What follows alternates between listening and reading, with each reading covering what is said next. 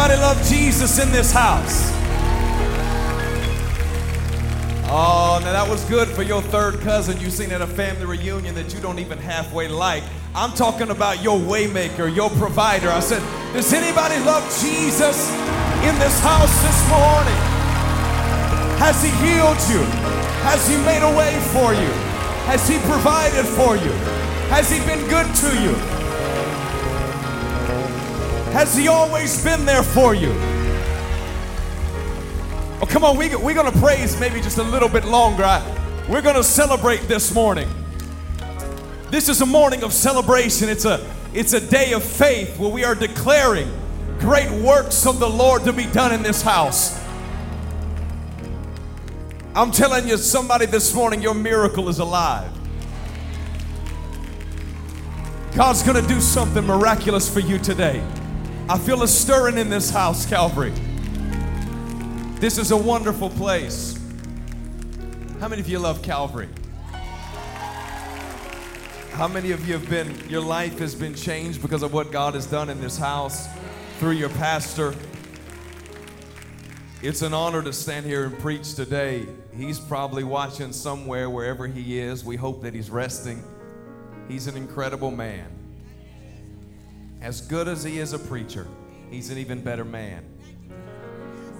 And you know, working here, there were a lot of times, I've been here for 13 years now, that I didn't necessarily agree with him. But it's not really honor if you always agree with it, is it? You know, he was hard on me sometimes. See, he's not here. I might get in trouble later, but I think he always saw moments like this. And I believe he was pushing me as a young man to become something more. And so today I get to stand in a pulpit of reverence, a pulpit of holiness, a pulpit of power. And what's happening today is we know because of the Lord, but he put a gift on the shepherd of this house. And we are thankful today. Can you give it up for Pastor Jim and Don Raley? Come on, this is a house of faith. I believe that we serve a God that can change anything at any time. I said anything at any time. I'm going to let you sit down in a minute. Not yet. We're not done celebrating yet. I'm going to need me just a moment before I preach to celebrate myself. I told first service this story, and I'll share it again with you.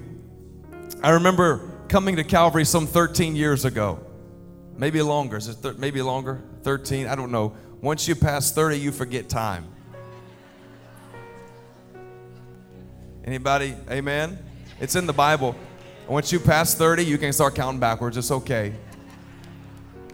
But it's been some 13 years, and I'm here to tell you that when I look back at the 21-year-old that was here, I began to think back over it last night as your pastor sent me a message, and I got choked up first service, so I've already done this once, but it's starting to mess with me again. Pastor texted me and he said, preach like only a son can preach.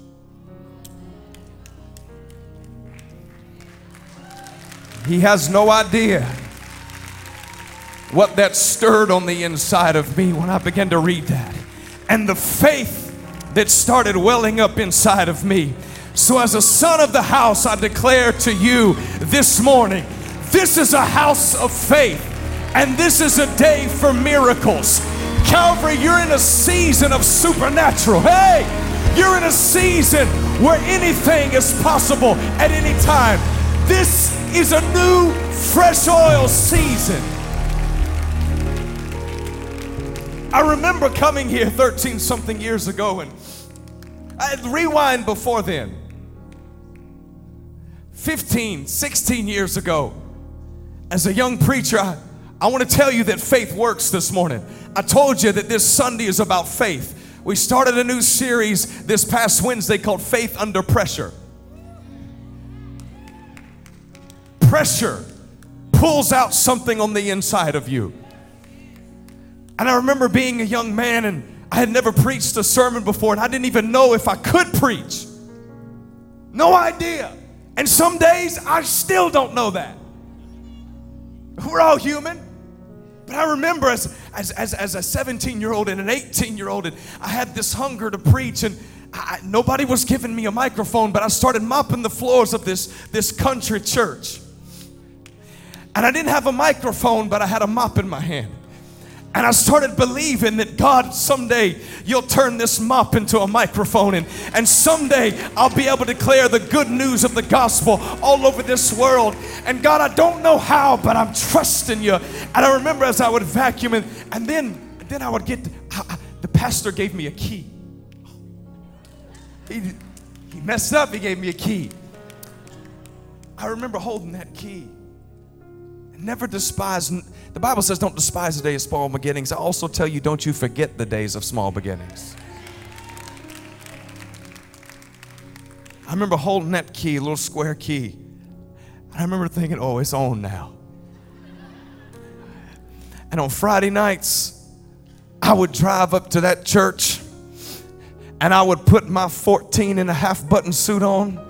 Y'all know, I used to go get them at this place called K&G. You could get 72 suits for $2. 72 suits for $2. And I had 14 buttons in 6 pieces. It was a snap together. It was the whole deal all the way down. Big bell bottoms. I didn't even need to wear shoes. You couldn't see my shoes. But I put the whole suit on. And I got my Bible. And I got my sweat rag.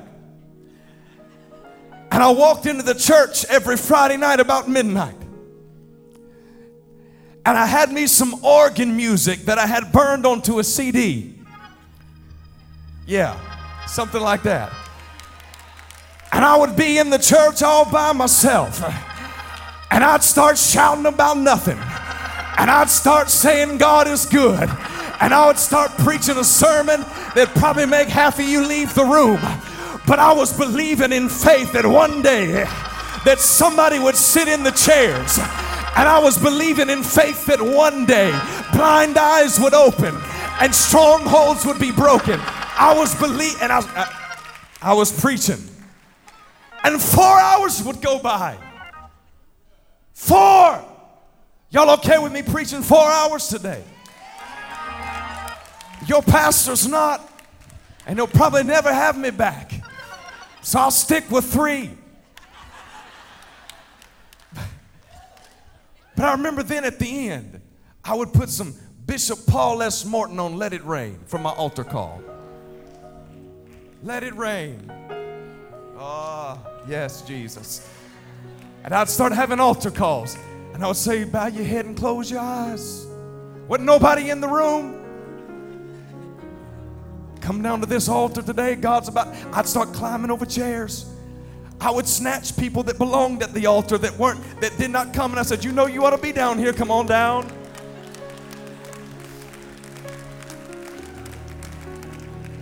I started casting out devils because you know the church at night is a creepy place. So every time I turned around, I thought I heard something. And I'd call them down and I'd pray. And in the midst of all of this, I wired a cable connector to a projector. And most of the staff here knows this story, but I don't know if I've ever told this to the church before. And I would watch preachers on TV.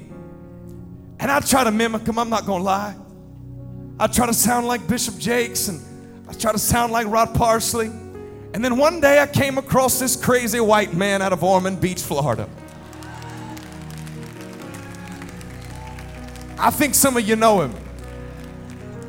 And I was watching him and I said, man, how does he do that? He's sweating and shouting. And I ran and grabbed my girlfriend at the time because I had to know she could clean the church. So that was a test. Come on. And I come and I said, baby, I said, you see this crazy white man? She said, yeah, I see him. I said, I don't know who he is, and I don't know where he's from. Did I not tell you this? And I said, baby, but we're going to plant a church like that right there one day. I said, and it's going to be the same atmosphere and the same presence and the same everything. And 6 months later, that man on TV called this young little boy up and said, son, will you be my young adult pastor? And then 9 years go by, and we've planted a church, Calvary in Orlando, Sea Life, me and her. I'm telling you, if you speak it and believe it, it can come to pass. It's a Sunday of faith. I've come like Paul to stir up the faith in this house. Come on, dream again, believe again, believe again. Cry out to God for something more. He's able. I said he's able. If a 17-year-old can have the faith to preach to nobody,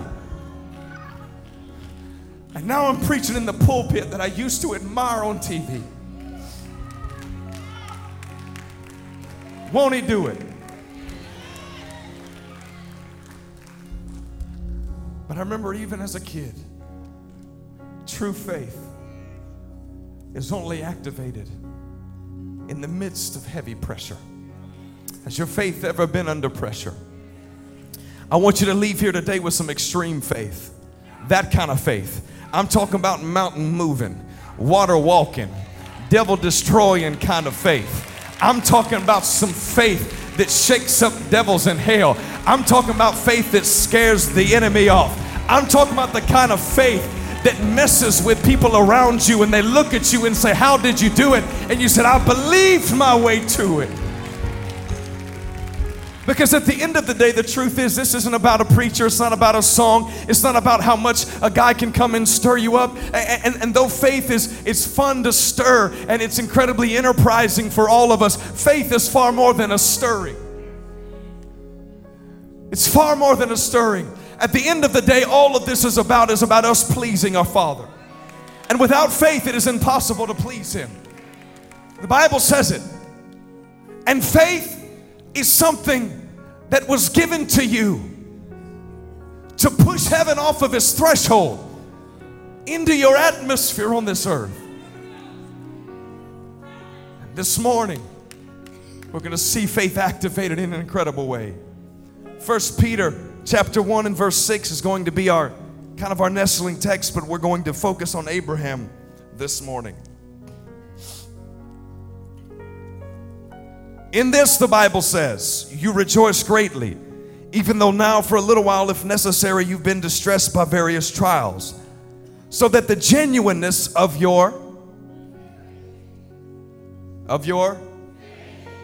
faith, which is more precious than gold, which is perishable, even though tested and purified by fire, may be found to result, a consequence of it, in your praise and glory and honor at the revelation of Jesus Christ.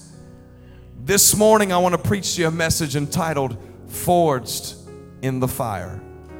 Your faith, it's forged in the fire, because great faith is activated by the weight of great pressure. Let's pray today. Lord, thank you for this time. I love you. You're really an awesome God. And I know that you don't need man, but I need you today. And there's so many people in this church that want to believe, that want to dream for something great, that are believing that today that you'll make a way where there seems to be no way, that, Lord, today, we need transformation.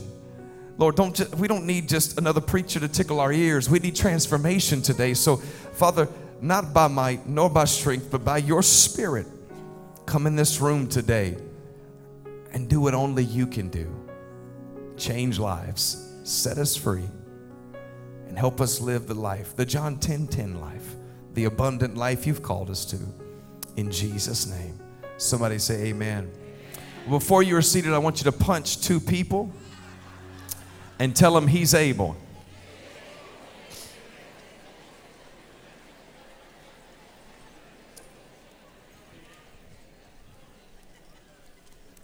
He's able.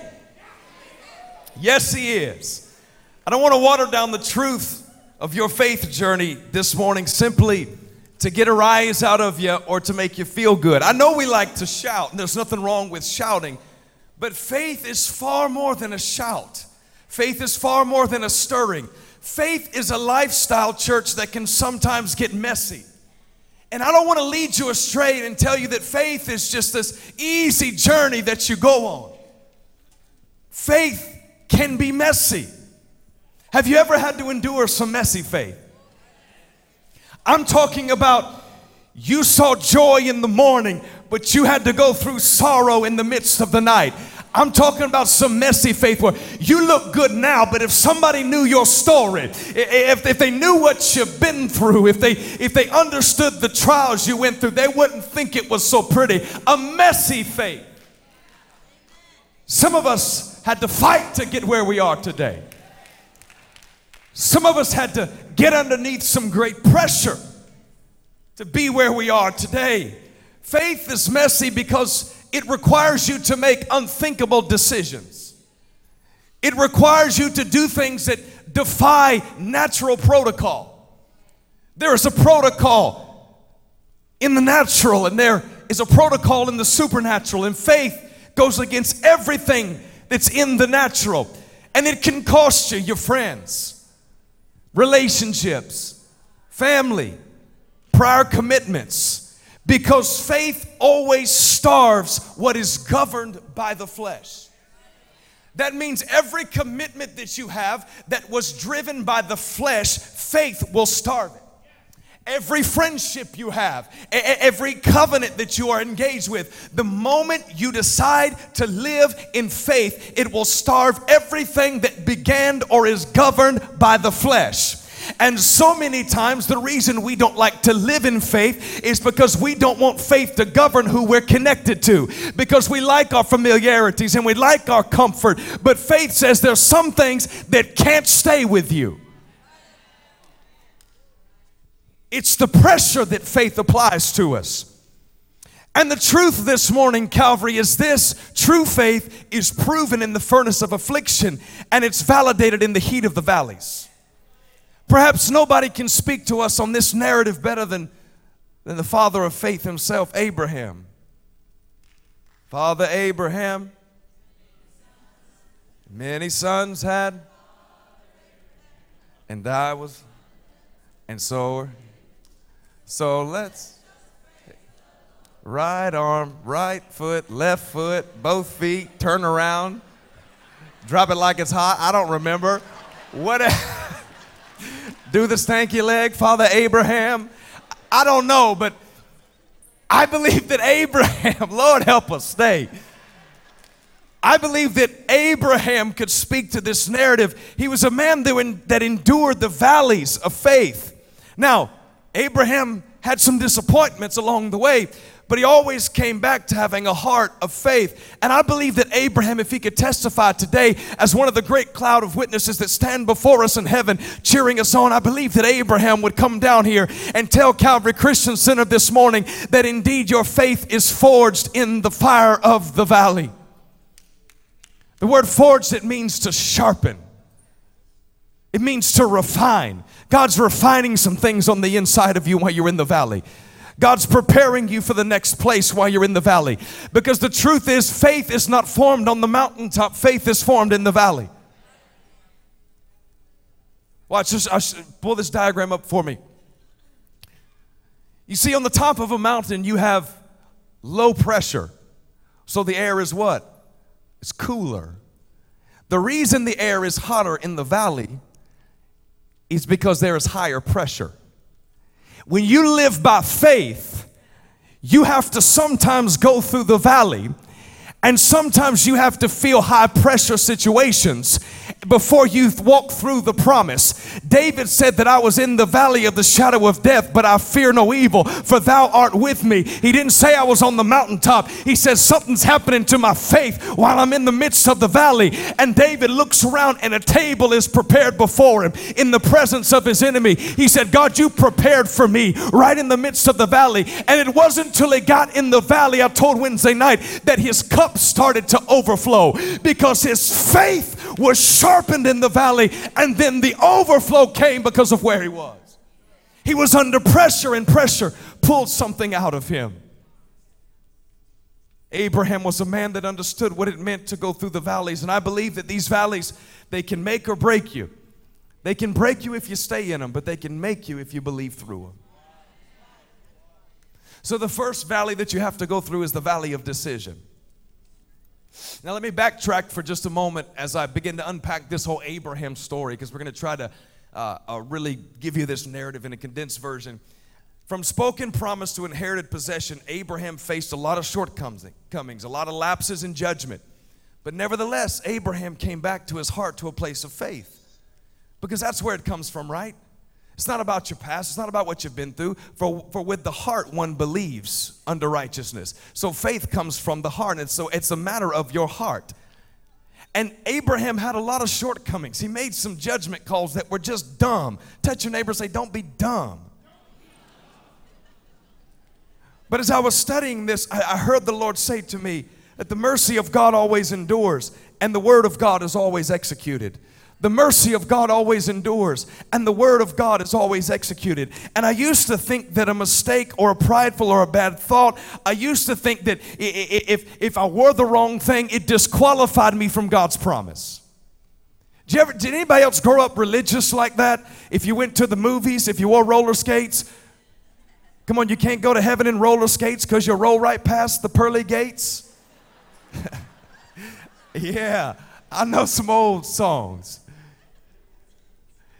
But I used to think that if I had a lapse in judgment, or if I had a mess up, I used to have this inclination to be shy about God's promise and back away from God's promise and say, I've disqualified myself, until one day I realized something that was life-changing. I realized I was already disqualified from my promise the moment I took my first breath on this earth. I was never qualified. You were never qualified for what God gave you. That's why He gave you faith. Faith is your qualification tool. Faith is what qualifies you for what God has called you to do. And I used to think that my mess up disqualified me, until I realized I was already disqualified. Already.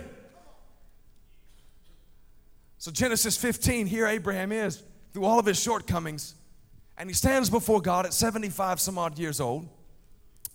And God starts to remind him of the promise that He gave him. Genesis 15, the Bible says, and behold, the word of the Lord came to him, saying, this one shall not be your heir, but one who will come from your own body shall be your heir. Verse 5, then he brought him outside. Now, this wasn't in my notes, but first service I got on this. The Bible said that God was ready to show Abraham a promise, but He had to bring Abraham outside the confines of his own limitations. He said, Abraham, I need you to come outside of the tent. I need you to come outside of the limitation and the system that you've built around yourself that would limit you from believing me for something great. And you can't see the promise until you come outside, until you get outside your own insecurity and outside your own depression and outside your own fear and outside your own system and outside your own methodology and outside your own theology. I need you to come out, Abraham, so you can see what I've got for you. And I'm talking to somebody this morning that you've gotten too comfortable in this faith walk, and you've not believed God for something great in a long time, and you've been hearing sermon after sermon after sermon. And I want to challenge you this morning.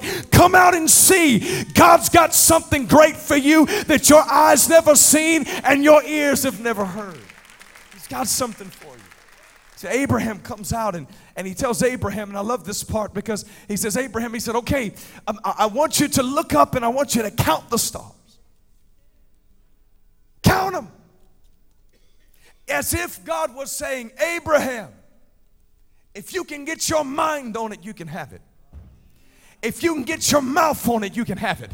If you can just begin to declare how many there are, and whatever you can see is what you can have. I just need to get you to see it, Abraham, because the moment you get your eyes on it, I can move, because we walk by faith and not by sight. And I need you to get your faith eyes on what's out here. Don't count in the natural, but just look.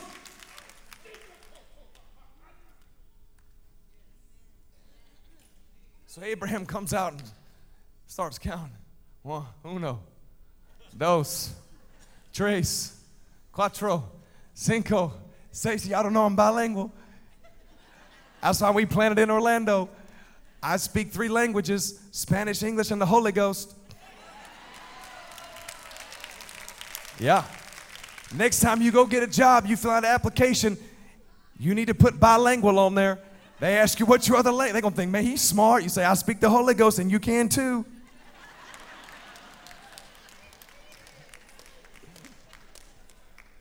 And so, where's that?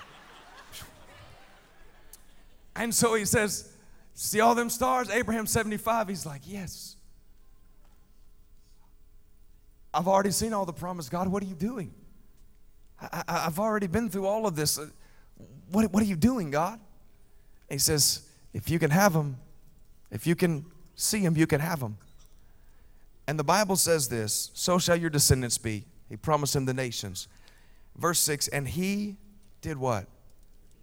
He believed in the Lord, and it counted to him righteousness. Now, let me begin with some clarification. Romans 12th chapter, 3rd verse. The Bible says that God has dealt to you. You need this to move forward in this sermon. God has dealt to you the measure of faith. Okay? That's why you can't pray for more faith. You can't say, God, give me more faith. No, what God does is activate what he's already given you.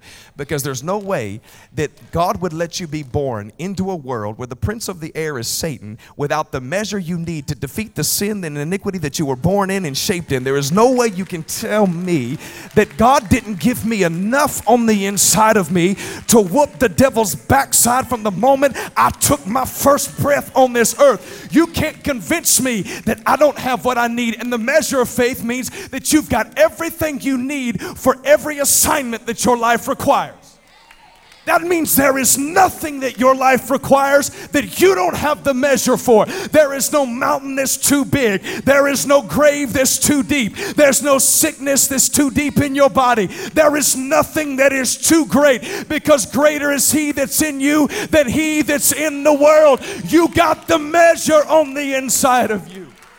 I've got what I need. I'm not going to be depressed and worried and doubt and stressed and filled with anxiety. I was in the back room back here right before I come out in this little green room. Oh, it's so nice. We got a green room in the middle school too.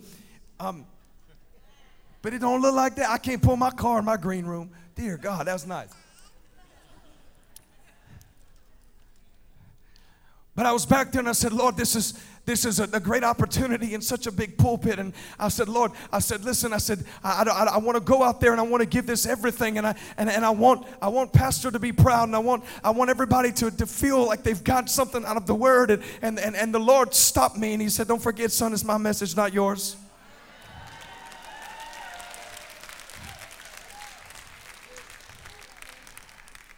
And I've given you what you need to deliver it.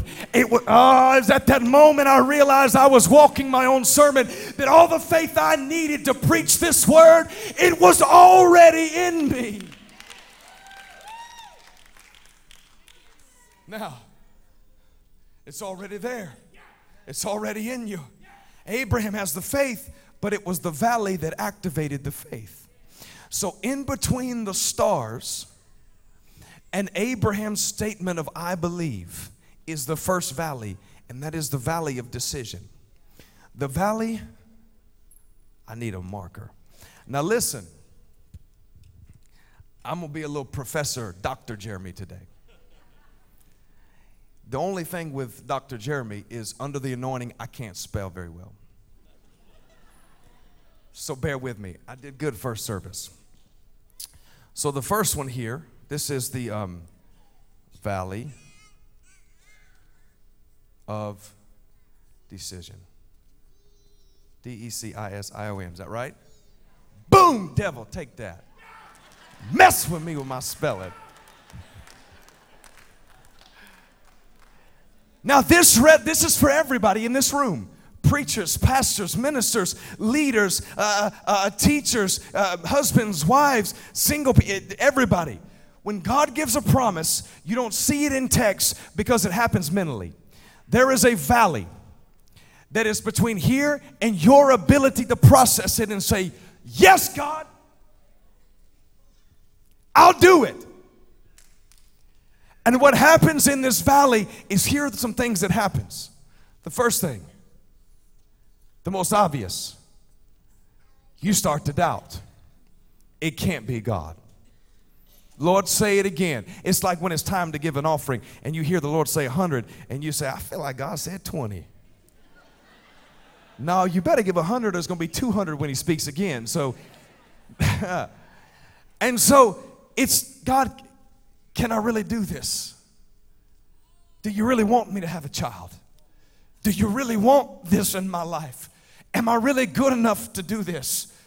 I know what doubt's like, because in the midst of doubt nestles this nasty, evil spirit called insecurity.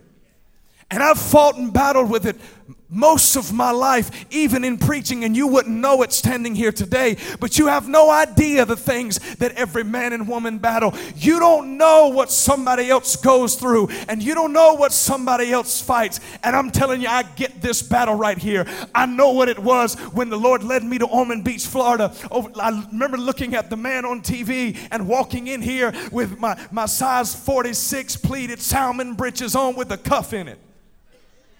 Size 46 I was, don't mess. He's able. And I remember walking in and doubting who I was in God. Because I said, Lord, this is too big. I remember planting the church when Missy and I went out, and I said, Lord, there's no way. I began to doubt. Doubt happens in this valley, but you've got to believe through it. The next thing that happens after doubt is concern. And they are different. One, you doubt if it's God. Two, you're concerned if you got what it takes to get through it. You start to question your gifting. You start to question your ability. So you're concerned with God, what's going to happen here? And then all of a sudden, for those of us that are really, really educated, I got any smart folk in the house?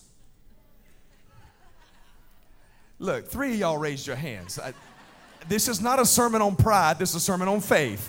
I said, anybody smart in the house? Lord have mercy. You afraid to raise your hand. This is what happens to us, to the educated people, as we begin to hear God, is we do this.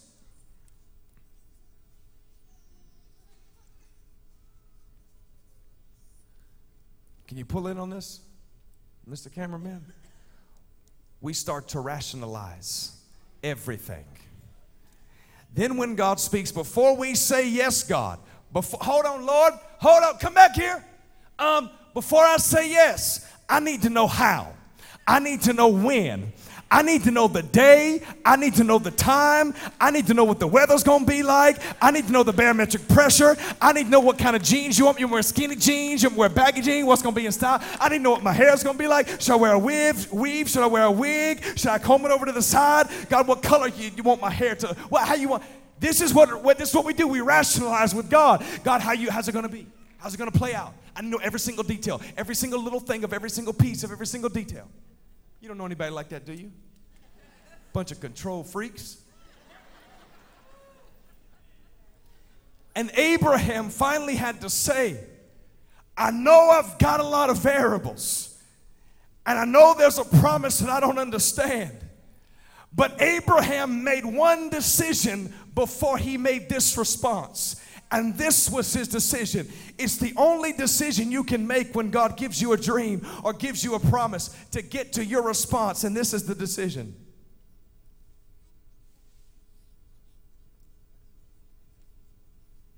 Y'all bear with me.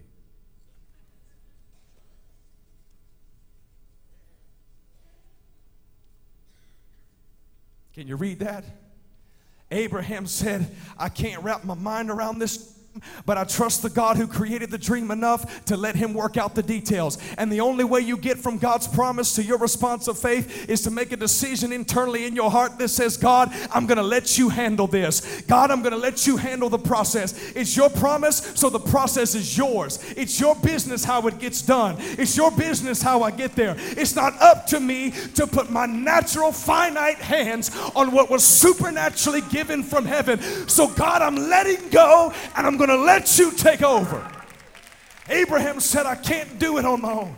I can't make this decision. I can't move forward. This promise came from God, so I'm going to let God handle it. You will never make the decision to follow God until you first make up in your mind you're going to let him handle the process. Ah! Because if you don't make that up, you will back out on God.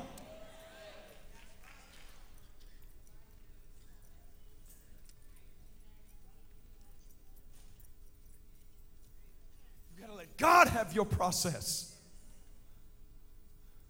The Bible says that the steps of the righteous are ordered by the Lord. But what you do where that foot lands, that's up to you. You manage the place that the foot goes, but God orders the steps. That means that I manage the season, but God moves to the new season, and God moves to the next level, and it's up to God the process. I just manage where God puts me, and God, you've put me in a valley, I'm going to believe my way out, and God, you've put me on a mountaintop, I'm going to praise you for where I came from, and God, you put me in a place of lack, I'm going to declare Jehovah Jireh, my provider, until I get out of it. God, I've been sick. I'm declaring your Rapha. I'm declaring your healer. And I'm coming out of this thing. I'm managing where I am. But Lord, the process is yours. I remember as we planted a church, first off, it was the hardest thing we'd ever done. And it still is. And I'm preaching like this morning. Hey, Jesus. I feel the anointing. I felt like Josh when he was up here, man. I feel like I might just get this all for myself this morning. I may have needed to be a guest this morning just for me. I feel God. I'm going to trust the process more. But I remember it was the second year after we planted, and not a lot of you guys know this. Some of the staff here knows this, but I remember that there was a moment that I wanted to quit so bad, and there's something powerful about wanting to quit, but that's a whole nother message for a whole nother day. And I remember as I had a big old jacked up, I told you I was a country boy from Cashville, Tennessee. And I sat on the tailgate of this truck. It was the second year, and you know, the first year's adrenaline, second year you have metrics that you can look back at, and here we are, and my baby son was born, and he was diagnosed with this thing where his plates were fused together in his head, and his brain would never be able to develop. And I remember my heart sinking, saying, God, hold up now. Hold up, God. I said, God, listen. I said, you knew I wanted to go back home to plant a church, and you knew I wanted to go to Nashville, and you knew that, but you told me Orlando, and I listened to you, God, and why would you let this happen to my son? I was always taught that blessing followed obedience, and that he'd give it to you good measure, pressed down, shaken together, and running over. And I've always heard I'd be blessed in the city and blessed in the field, and the head and not the tail, and above and not beneath. And I've declared these things, and God, I followed you, and now I'm in a valley, God. Why? And little did I know the whole time that God was giving me weapons in the valley that I couldn't get on the mountaintop. God was making me a better man. God was making me a better preacher, a better husband, a better leader. There was something in the pressure of the valley that pulled something on the inside of me out. Ah, Jesus. He said he was diagnosed, and every month we'd go to the neurosurgeon and check it out. And how old was he? About 9 months, a miracle took place. The plates started to shift on their own. They started to break apart. And we celebrated and we rejoiced. And then 2 weeks later, there was a family in our church a single mother we had taken really close to us and kind of under our wing that went to a graduation party, and their dog attacked my eldest son. And then when I say attack, I'm talking about complete reconstructive plastic surgery on the side of his face, 60-something stitches across his face, flesh hanging from his body, his jawline was exposed. It was an awful 2 weeks later now. I found myself sitting on the tailgate of my truck like a country music song. It was raining. Except my dog didn't die and my wife is still with me. And I didn't have a bottle of whiskey. But I did have some questions for the Lord. And I sat there and I said, God, why have you left me all the? Why have you done this to me? Why? God, I'm trying to believe you. I'm trying to tell you that I believe this church is going to make it. I'm trying to tell you that I believe I heard from you. I'm trying to tell you that I believe that we're going to find a facility and we're going to grow and we're going to move forward. But Lord, I'm really struggling right now to tell you I believe you because hell is breaking loose in my life. Did I disobey you, God? And I heard like an old radio turn on. I heard it audibly. I told my wife, I said, pack your bags. We're going back home.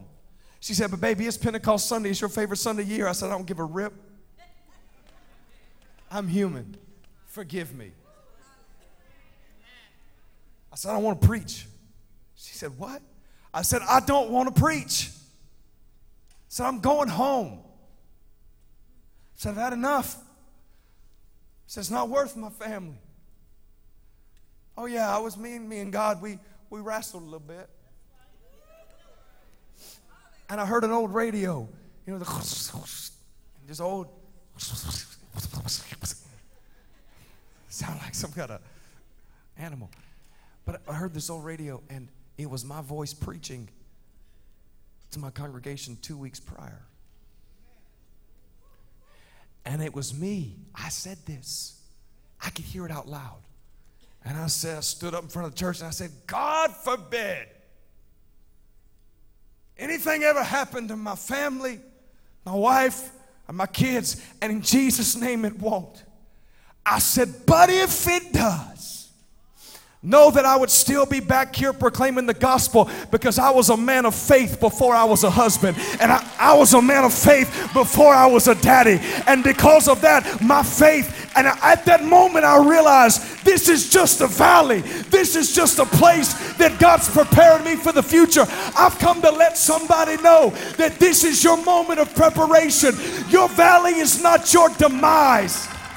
It's not the end of you. It's just the beginning of a better you.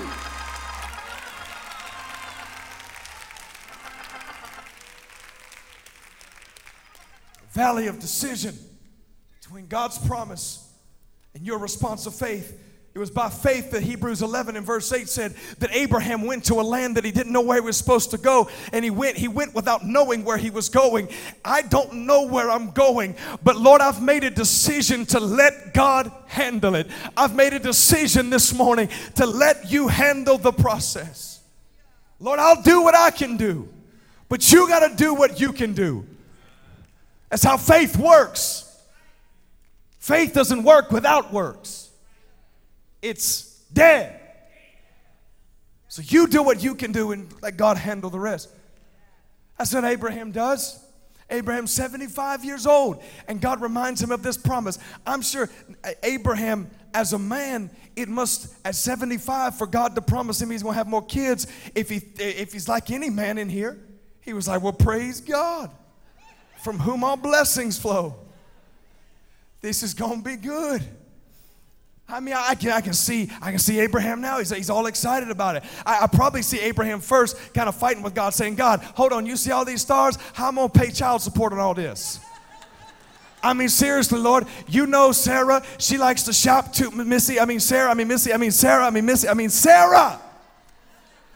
She likes to shop too much. She always be at them new Tanger outlets, Nike store and Nana Republic and all these, buying all this stuff. You know we can't afford no kids, God.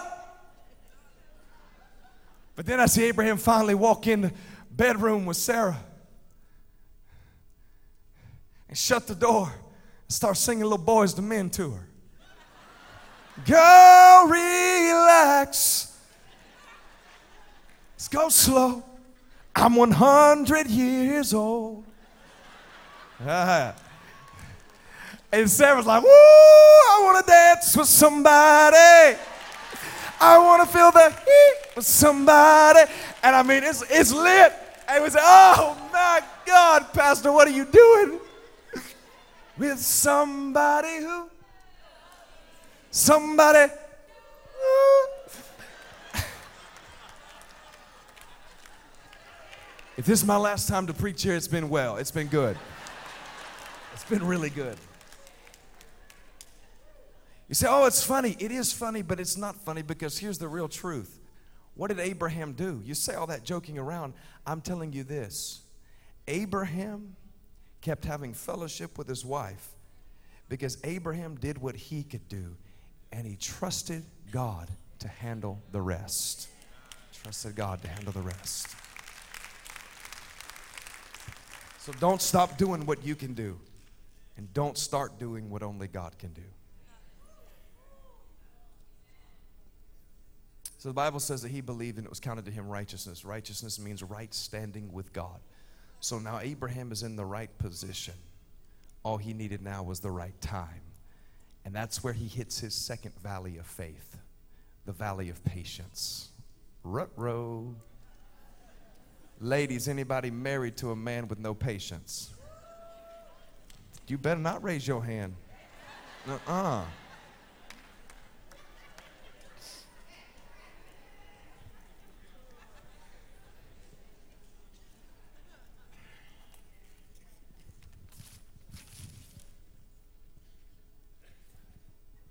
The valley of patience. My. Do I have anybody that can testify on themselves that they struggle with patience? So after the valley of decision, your faith must endure the fire in the valley of patience, which rests between God's promise and the fulfillment of God's promise.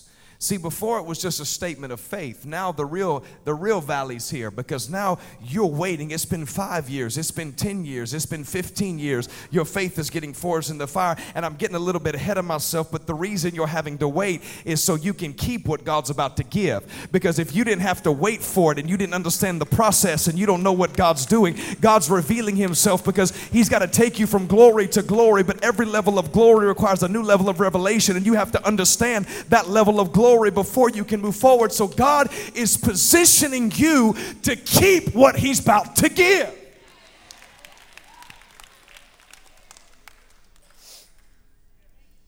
So here's this valley of patience that we all go through. And the Bible says the Lord visited Sarah, verse 2, and gave her a son as the Lord had spoken. And in verse 2, the Bible says, for Sarah conceived and bore Abraham a son, his old age. Read it. At the set time of which God had spoken to him. And Abraham called his name, who was born to him, who Sarah bore, Isaac. Sometimes we stay in this valley longer than we should because we try to force a manifestation in the natural, what is a set time moment in heaven. While we're waiting, we try to force a move of God in the natural, but you have to understand, if God gave you the promise, then God is going to give you the position, the process, everything you need to get through it, and you don't need to make it happen yourself because you will only taint what God's doing. And there's some of you that have been stuck in this valley a long time because you put your hands on what God is doing so much that you are killing your future. As Uzzah, when he reached up to touch what God was doing, and he wasn't supposed to touch it because it wasn't in faith and it wasn't how God had declared it. And the journey was dead. Don't put your hands on what God's trying to do. And you know what Uzzah's name means? I told you on Wednesday night this. You know what Uzzah's name means? In the Hebrew, it means the strength of man. Anytime the strength of man tries to touch the presence of God, something dies. Don't use your own strength. And so here Abraham is in this valley of patience. And I want to tell you this morning that your dream, your destiny, and your promise, it has a set time to it. Don't rush the process. Be patient with the promise. Don't rush it. Be patient with it. It's going to come to pass. Now, this valley is after your strength to continue. Have you ever lost strength waiting on God? Let's be honest. Have you ever you felt like giving up waiting on God? Here Abraham is, and God's saying, how long do I have to wait? It's been 10, 15, 20 years. And some of you in this room, you know that feeling. You know what it feels like to say, listen, I've sown in sacred season, and I had a preacher give me a word, and I listened to pastor, and man, it was so awesome, and I've been believing God for something great, and I've watched everybody else's family get blessed, and I've watched everybody else get the tither's blessing, and I've watched everybody else's dreams come to pass, and I've seen everybody else that they're living living in their dream world and their miracles, and look at the car they have and the house they have, and you're trying to be happy for them, but all the while you're happy for them, you're saying, God, what about me? I mean, that's too real for some of y'all in this room, but you know, you do the fake Christian, oh, I'm so happy for you, God, why you know? You know what they was doing. You know they don't deserve that. But the Lord said, I'm taking you through the valley of patience. You've seen others get blessed.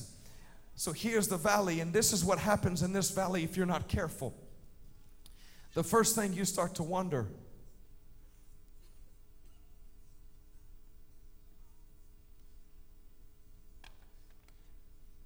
Did God forget me? Lord, did you forget about me? God, did you forget about the promise that you gave me? Did you forget about what you're supposed to do? And then after you go through this in this valley, because you're waiting and your faith is being forged, after you get over here, you say, God, you forgot me. And then you're saying this, you begin to second guess. If this promise is even for you, you start to second guess it. Then what happens? I'm not going to write all these up here. You start using natural methods. If you want the rest of that, you can come back on Wednesday night. I'll give you a recap printout sheet for it. You start to use natural methods. Natural methods don't work, so what happens? You fail. What happens when you fail? You give up and you quit. And this valley is after your strength to continue in the faith. Church, let me tell you, don't mistake God's timing with God being forgetful, because God is not forgetful. But what you have to do in this is you have to watch. The only way you get from God's promise to fulfillment of your promise is this.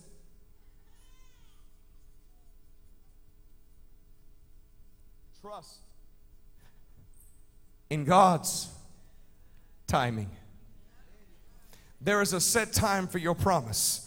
There is a set time. Jeremiah 1:12, the Bible says, I'm watching over my word and I'm waiting to perform it. What's God waiting on? God is waiting on your set time. God is waiting on your set time to hit your promise. That's what God's waiting on. And at the right time, guess what? The Lord is going to perform that for you. Don't you let the valley of patience tire you out. Don't you let it rob you from the favor that's found in the wait. The favor that's found in the wait. I said, there's favor in the wait. There's favor in the wait. There's favor in the wait. There's something being added to your life while you're waiting. There's favor in the wait. Don't despise so much the valley that you get nothing out of the valley. Sometimes we so bad want to get out of something that we get nothing out of it. But don't rob yourself of the favor that's found in waiting on God. Isaiah 40:31 says it like this, those that wait upon the Lord, they shall renew their what? Their strength. What is the valley of patience after? It's after your strength to continue, your strength to move forward, your strength to keep believing. And anything the enemy can do to keep you disconnected from heaven, anything he can do to, listen, he will come after your faith before he comes after your praise. Because your faith moves God. Those that wait upon the Lord shall renew their strength. They shall mount up with wings as eagles. They shall run and not grow weary. They shall walk and they shall not faint. This scripture is connected to the valley of patience. It's about waiting on God. In the word wait here in the Hebrew, you know what it means? It means bonded to. It means covenant. It means to be in covenant with. It's where we get our word marriage from. Oh my. Missy, come here real quick. I'm gonna hustle through this.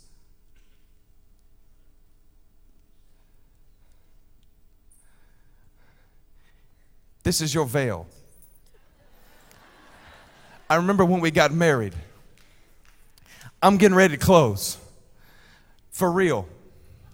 I'm getting ready to close. Put your wedding veil back on. I remember we got married in this building over here. And my wife, when she walked down the altar, I remember how beautiful she looked. And her fake tan was perfect, pristine. And the two top dresses, she looked wonderful. And I remember she came down the aisle and she stood at the aisle and you're more beautiful today than you were then. But we was in this building over here, and even though Pastor called you Carissa, I know you're Missy. And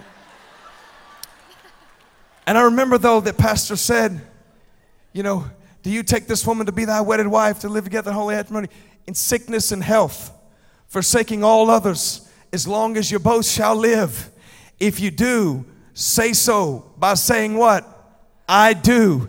And at that moment, I looked at you and I said, Missy, no matter what we go through, no matter how hard it is, I'm going to keep this ring on. No matter how tough things get, I'm going to stay married to you because I'm in a covenant now and I'm bonded to you. And there's nothing, no place you go that I'm not coming with you. And there's no place I'm going that you're not coming with me because I'm in covenant. I'm bonded to this. And come hell or high water, one thing is for certain, we're going to be together in the midst of it and we're going to come through together. I'm not quitting on you. You're not quitting on me. I'm not giving up on you. You're not giving up on me. Why? Because we are committed to each other. And what the Lord is saying when he said those that wait, he said, I'm looking for those that'll get married to the promise, those that'll get in covenant with the promise, those that'll say, I'm not giving up on this. I know I've been waiting. I know it's been hard, but I'm married to this thing and I'm not turning away from it. Is there anybody that you can say this morning that you're married to your promise?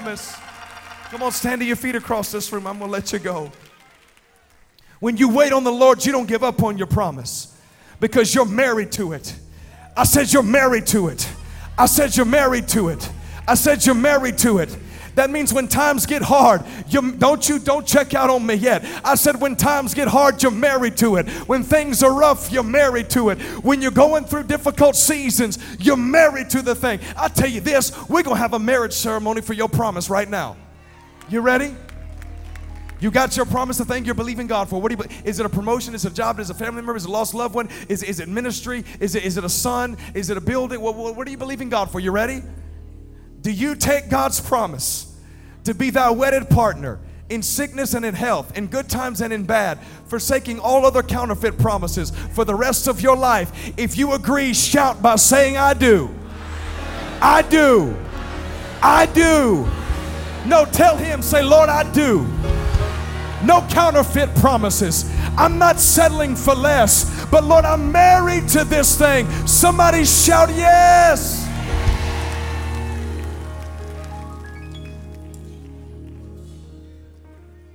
I'm going to let you go home on this. I'm going to finish the rest on Wednesday. I can't get through all this today. You're not the only one that's been through the valley of patience. Jesus, God sees Adam and Eve eat the apple. Jesus falls in love with humanity. In the midst of their sin, falls in love with humanity. I'm saying that we have a Savior that can sympathize in our weakness because just as every man is tempted, so has he. And he looks down and he says, I love him, Lord. Let me go save him. And the Lord says, no, not yet. He said, but one day your heel will be bruised, but you will crush the head of the enemy. For 4,000 years from the fall of Adam and Eve to this scripture right here, Galatians 4:4. Daddy, I love him. Let me go. Daddy, I love him. Let me go. Not yet, son. Not yet. But when the what? But when the set time had fully come, God sent his son. Even Jesus had a set time. Trust in God's timing. Trust in God's ability. Trust in God's timing. Because I believe Isaiah 60:22 is right. At the right time, I, the Lord, will make it happen.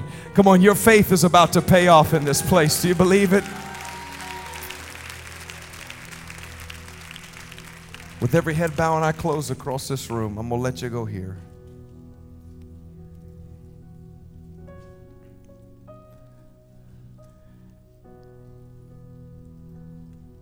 Lord, send faith over this house. As people go through this week, give them faith, give them encouragement. Lift your hands toward heaven. Touch their lives. Change us, transform us. If you're in this room and you don't know Jesus as your Savior, but you sure want him as your Savior, because this is what it's all about. It's not about a preacher or a sermon. It's about this moment. If you want him to be your Savior, after we close service today, I want to invite you to this altar to get some prayer. Maybe you've fallen off the track and you want to get back on. At this prayer after service today, we're going to have prayer warriors. They're going to pray for you. And I want to encourage you to come out Wednesday night. Can we fill this place up Wednesday night? Because I'm going to go through the valley of testing. Because true faith has to stand trial. True faith has to stand trial. Do you love Jesus? Did you get anything out of his word this morning? Amen. Has he been good to you? Amen. Well, listen, Calvary, I love you so much. I look forward to seeing you Wednesday night. God bless you. Pastor Josh? Well, have you enjoyed the word today? Come on, let Pastor Jeremy Dunn know how much you appreciate. Put your hand on your neighbor's shoulder. Thank you so much for being here today. Pastor Jeremy alluded to Wednesday night service.